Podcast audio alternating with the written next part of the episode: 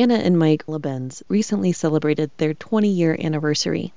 I know this because Anna posted on social media a beautiful photo of the two of them on their wedding day, and she wrote, Our story is one of adventure, heartache, and passion. You know those people who we see and we think, I'm afraid to ask what's new because they always have something wild going on. That's Anna and Mike. With everything that y'all have been through, I, I imagine you stop asking, What's next, God? Like you, don't. We would love a year of boredom. Of, Mike has said that over and over and over again. yeah. This is Two Lives from KJZZ Original Productions. I'm Laurel Morales.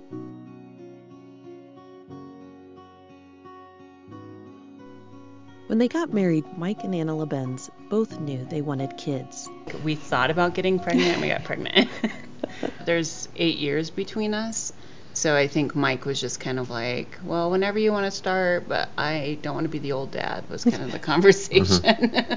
They had a boy and named him Jack. You know, the pregnancy was completely uneventful, very healthy. The, you know, he as a baby, he was very easy, just a joy to have around. It was just a, you know, after the experience of Jack, it's like, well, of course we wanted to have more kids because it was very easy. Two years later, they got pregnant again. They started calling the baby JLB for Jack's little brother. But this pregnancy didn't go so smoothly. At what point did you know something's not right? um, about six weeks before, I had like this overwhelming feeling that something was wrong. And he had started having um, hiccups and like really, like a lot of hiccups. Then the pregnancy became painful.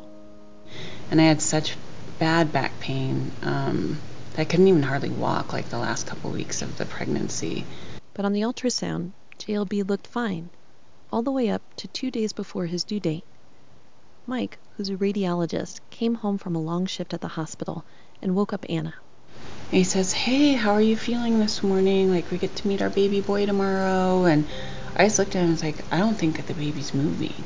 So he put his hands on my stomach and I don't know. We sat there for how long? I don't know. It was a long time, but I was I was convinced that I could feel him move. Anna's sister had flown in to take care of Jack, and Anna was already dilated, so she scheduled an induction. When the couple went to the hospital as planned, a nurse hooked Anna up to a monitor. And we had like a new nurse, and she couldn't find his heartbeat. So she went. And it should not be hard to find. Yeah. So then she goes and gets the charge nurse. And then for a brief moment, she's like, oh, there it is. There's his heartbeat. And you could hear like a really, really faint heartbeat. And then it was my heartbeat. So they call for an emergency ultrasound. The ultrasound tech is looking, and I'm watching over her shoulder. I was like, I, I mean, I could see it was obvious that the heart was not beating. And then you like go through all these things, like you're kind of scared. It's just so stupid that you're scared to see your baby. Mm-hmm. Anna hadn't had any pain medication with Jack and had planned the same for JLB. My OB-GYN finally came in and she's, because I was crying so hard, and she just said, she goes, you know, right now, your heart is hurting so bad that your body doesn't need to be hurting. So Anna had an epidural to take away at least the physical pain. She labored, and JLB was finally born, and the room was silent.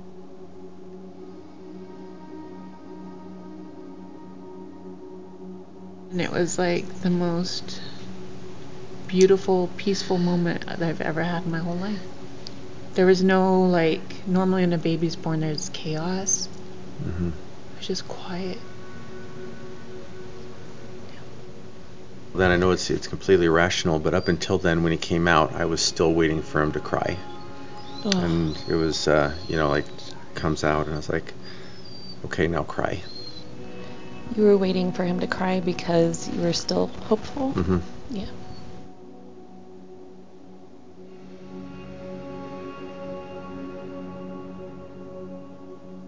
Afterwards, Anna and Mike say many well meaning family and friends offered unsolicited advice, Anna's mom said Jack shouldn't meet his baby brother. Mike's parents insisted JLB be baptized. So you feel really like you have no power in this. You're like, A, you are in this horrible situation, and now you feel like all of the decisions that you could make surrounding your child are no longer yours to make. Anna remembered her mom lost a baby a week after he was born. Her brother Alex had a heart defect. Anna's mom came home from the hospital and the nursery had already been dismantled, like there was never a baby to begin with. There's always some reminder. You know, I'd run into somebody who, you know, knew that we were expecting but hadn't heard. It's like, hey, how's that baby? You know, and it's just, you know, it just feels like a kind of a kick in the gut. Yeah, and then like as a mother, your body doesn't know that your baby's not alive. So, like the morning of his funeral, like my milk came in. So then you have all of these like physical reminders that your baby is not here. Anna and Mike discovered they grieved differently and needed different things and how that can really just cause a wedge between you. So you already feel so alone and isolated, and the one person who has that shared experience with you also needs something different as they navigate through and grieve that you really just fall into this like dark abyss mm-hmm. of how do we do this? Yeah, and we didn't have the vocabulary, didn't know how to talk about it even then. And the only support group was for parents who'd lost children of all ages, from a miscarriage to someone who'd lost a 40 year old. So Anna decided to do something about that. She started a grief group, and whenever someone had a stillbirth at the hospital, Anna got a call. She'd jump in her car to sit bedside with the family. They called it the JLB Project. And so, one thing the JLB Project has always been to empower the families with what their choices are because you feel so disempowered. Yeah, yeah. And then the best thing that you can do is like make sure that they know that, like, take time. Like, there is no rushing this time because this time is going to be too short as it is. The JLB Project has helped hundreds of families grieve. Anna and Mike built the Children's Memorial Garden of Flagstaff, where families can put up a plaque for a child they've lost. And they can have some place to go that isn't a cemetery to remember their son or daughter. Here's Anna giving a speech at a plaque dedication a couple years ago. For those of you who are so near to your loss, look to those of us who are two years, three years, five years out from our loss. Look to us for hope. And you aren't alone. My wish for all of you today is that you will feel loved and supported as you navigate your grief, and that hope will be with you for the days that you are once again happy. From the bottom of my heart, thank you for being here.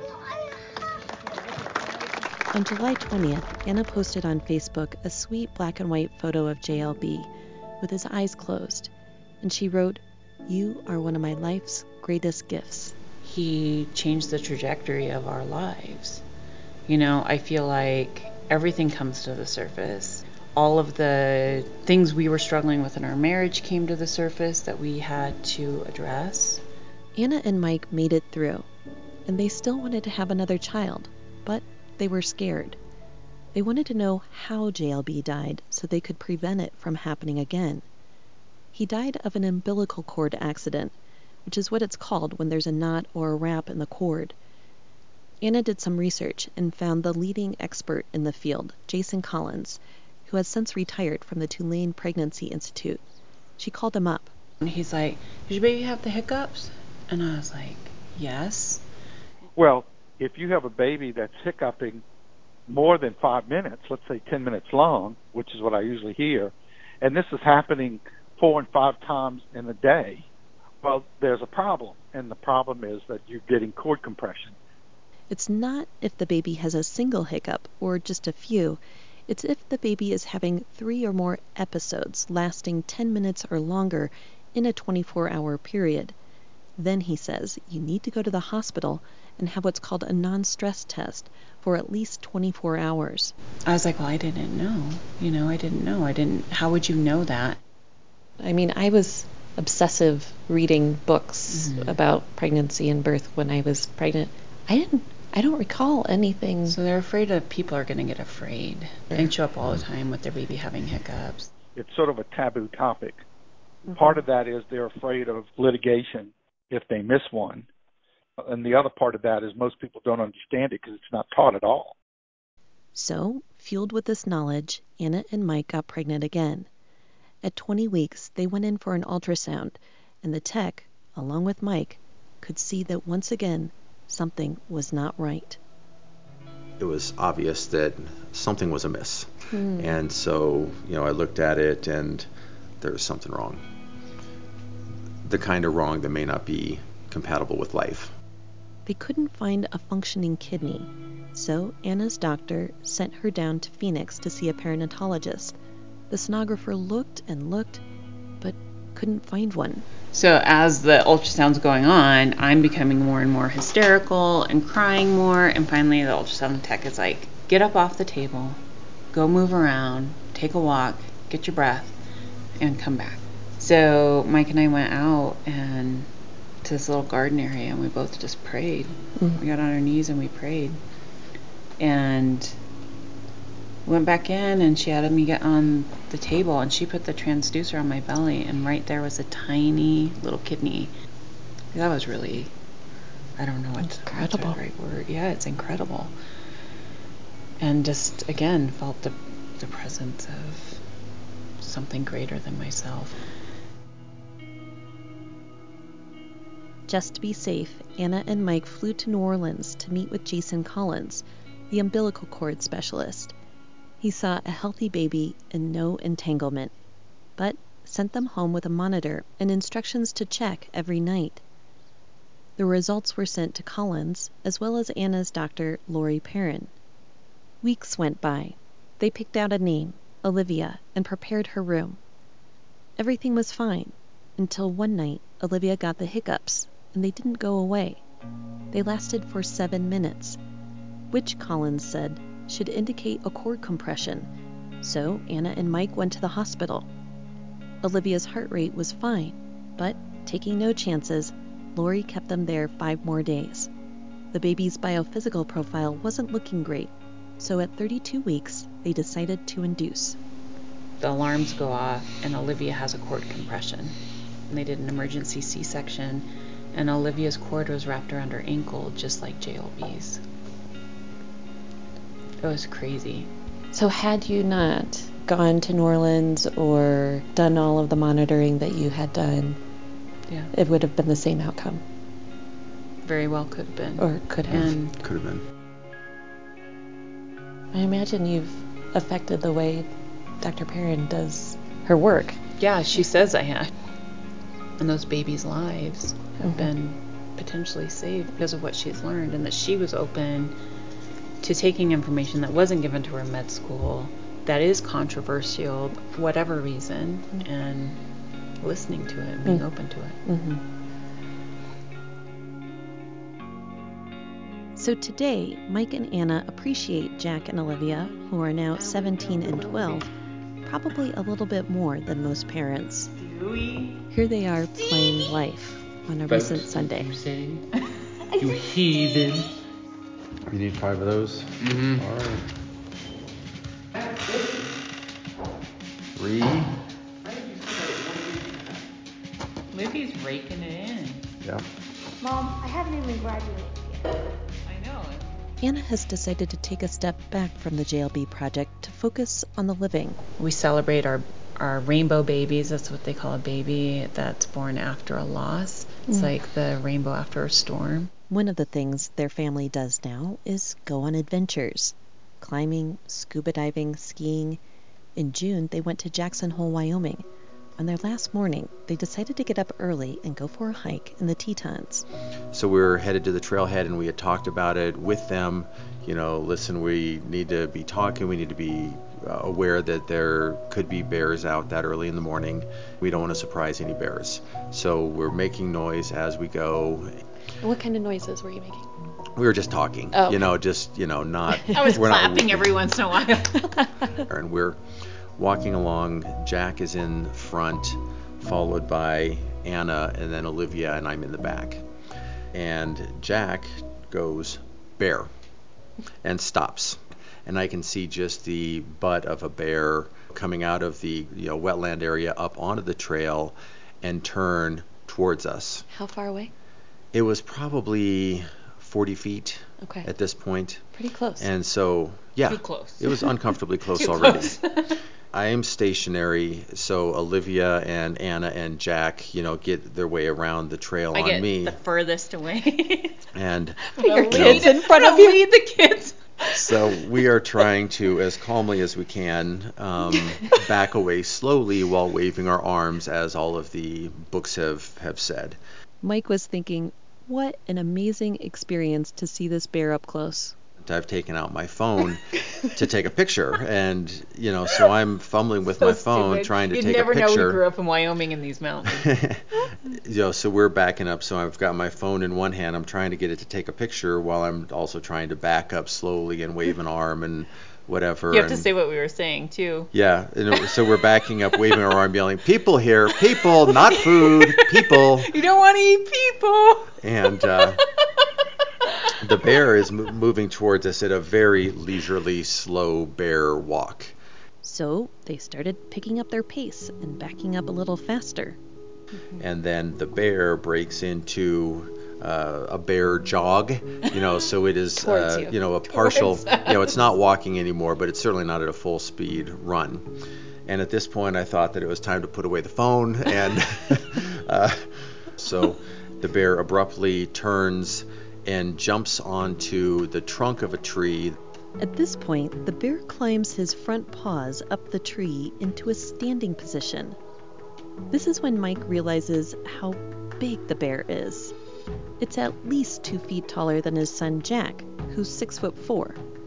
Mike also saw the markings of a grizzly bear slope snout, hump between the shoulder blades, massive claws. Because it was a grizzly, or you think it was a grizzly, did you know that it was it was a more dangerous situation? Oh, yeah. Okay, you, you Yeah, because we we've been told and you know read that black bears are almost always harmless, but grizzlies are very unpredictable and aggressive. But Mike thought the bear's more interested in the tree at this point, so he starts hopping sideways, keeping one eye on the animal, the other eye on the trail. When he looks up at the bear, It jumps back down off of the tree onto the trail, facing us, and comes in a full charge. And so holy crap! I yell over my shoulder, "Run!" He just goes run. Like, And- "Ah." I'm like, okay, I'm out of here. Yes, and I could see I could see out of the Sacrifice corner of my eye Jack, you know, Jack was still fairly close to me. I could see he took off running. Uh-huh. And I'm still I'm still backing, I'm still waving my arms wildly, you know. until the bear is just 15 feet away. Mike pulls his large green backpack up over his head, drops to the ground in the fetal position, putting the pack between him and the bear. And I could see looking back under my arm at the moment that I had done that, the bear turns 90 degrees to his right or our left and heads up the hill. Never to be seen again by us. Whoa. yeah, it was Yeah. crazy. Yeah. How did you keep from screaming and running and, you know, doing what you're not supposed to We do? had Olivia. The whole time we were in Jackson, she was like researching what to do if you encounter a bear. Mm. And so she was like, Mom, don't you scream. Don't you scream, Mom. I was like, I really She was like, when we started to run, when Mike said run, she's like, everything said not to run. But she's you're- running with us. Anne and Olivia were clearly not were no longer visible to the bear because the, the and Jack Jack was still visible. Jack just- had some loyalty to Mike. He was going to try to save him with his pocket knife. Yeah. Bless him. So the name of this podcast is Two Lives, and it's based on a quote by Confucius. He says, "We're all given two lives. The second one starts the moment we realize we only have one." And I just wondered if that brought up anything for either of you. Um, my life had been uh, easily defined by the next achievement or the next goal. Once I'd gotten to the point where, well, I don't really have any more of these goals that corresponded in time with when we lost JLB. the combination of those events made me really have to look at my life. You know, what am I going to do now? I've always been striving for the next thing. And now I'm faced with the reality that I don't have those goals anymore, and the future is no longer a given, and, and you know, no longer this predictable thing that I had some control over. The, the whole thing was a, a revelation, and, and definitely made me much more present in in what I'm doing and, and how I live. And all of these like goals, like Mike said, like you have life goals as a kid, and when you're in college, and you start trying to shape your life and seeing what that looks like, and then you work really hard to hold on to that then when you have a tragedy, it's like you don't have control over that. Mm.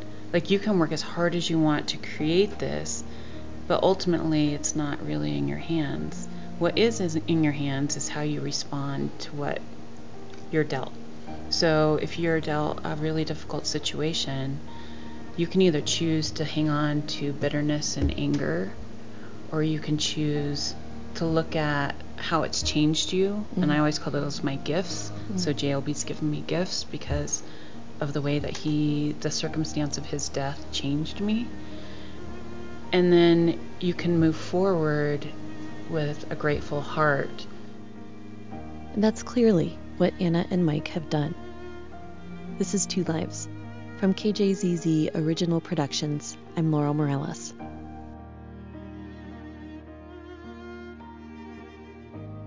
Next week on Two Lives, Dustin Swanson was only 38 when his heart stopped. This was truly like a, a near death experience. Like I truly was dead for seven minutes. I know I was terrified, um, but I also remember thinking, you know, it's it's me. Like I am trained for this. I'm the one who has to fix this. Two lives. The second one starts the moment we realize we only have one. Download at kjzz.org or wherever you get your podcasts. If you like it, please leave a review.